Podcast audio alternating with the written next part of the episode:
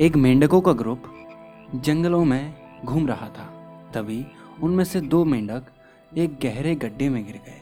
उन्होंने बाहर निकलने के लिए बहुत कोशिश की, लेकिन बाहर जो खड़े मेंढक थे, वो उनसे कह रहे थे कि तुम बाहर नहीं निकल पाओगे, हार मान लो और वहीं मर जाओ। लेकिन वो दोनों ट्राई करते रहे। उन दोनों ने हार नहीं मानी। जब थोड़ी देर बाद एक मेंढक को बहुत ज़्यादा चोट आ गई बार बार ऊपर उछलने की वजह से, तब उसने बाकी लोगों की बातें मान ली और वहीं पर दम तोड़ दिया।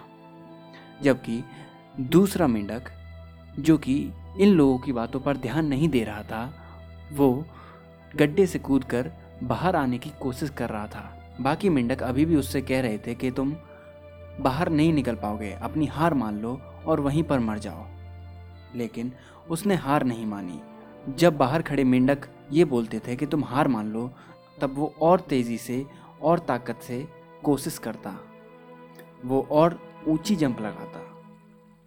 ऐसा करते करते वो फाइनली बाहर आ गया।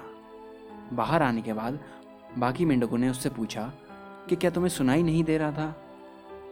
तब उसने बताया कि मुझे सुनाई नहीं देता, मैं बहरा हूँ। और जब तुम लोग कुछ बोल रहे थे तो मुझे ये लगा कि तुम लोग मुझे मोटिवेट कर रहे हो। तुम लोग मेरी बाहर आने में मदद कर रहे हो। इसलिए मैं हर बार अपनी ताकत बढ़ाता गया और हर बार एक ऊँची जंप लगाई। अब मैं चाहता हूँ कि आप इस कहानी का मोरल हमें हमारे सोशल मीडिया हैंडल पर बताएँ।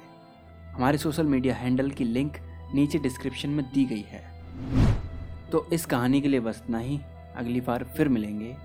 तब तक के लिए अपना ख्याल रखें और सीखते रहें। अगर आपको हमारी समरीज पसंद आती हैं तो आप हमें एप्पल पॉडकास्ट या पॉड जैसी वेबसाइट पर फाइव स्टार रेटिंग देकर एक थैंक यू बोल सकते हैं।